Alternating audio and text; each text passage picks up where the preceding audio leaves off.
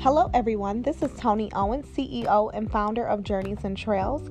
I just would like to say hello and how are you all that is listening?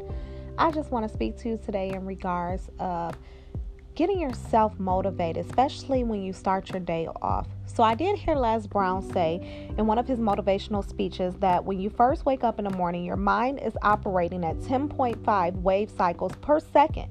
That's when the subconscious mind is most impressionable. Whatever you hear in the first 20 minutes when you wake up will affect the spirit of your day. So, what are you doing when you first wake up early in the morning?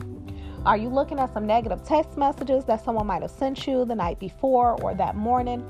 Are you hopping on Facebook, on Instagram? Are you waking up thinking about what the day might bring? Are you thinking negative thoughts? I want you to wake up every day setting the tone for your day I want you to wake up every day with a positive mindset. I want you to wake up every day starting your day off with prayer and listening to motivational speeches, listening to your gospel music, and just encouraging yourself.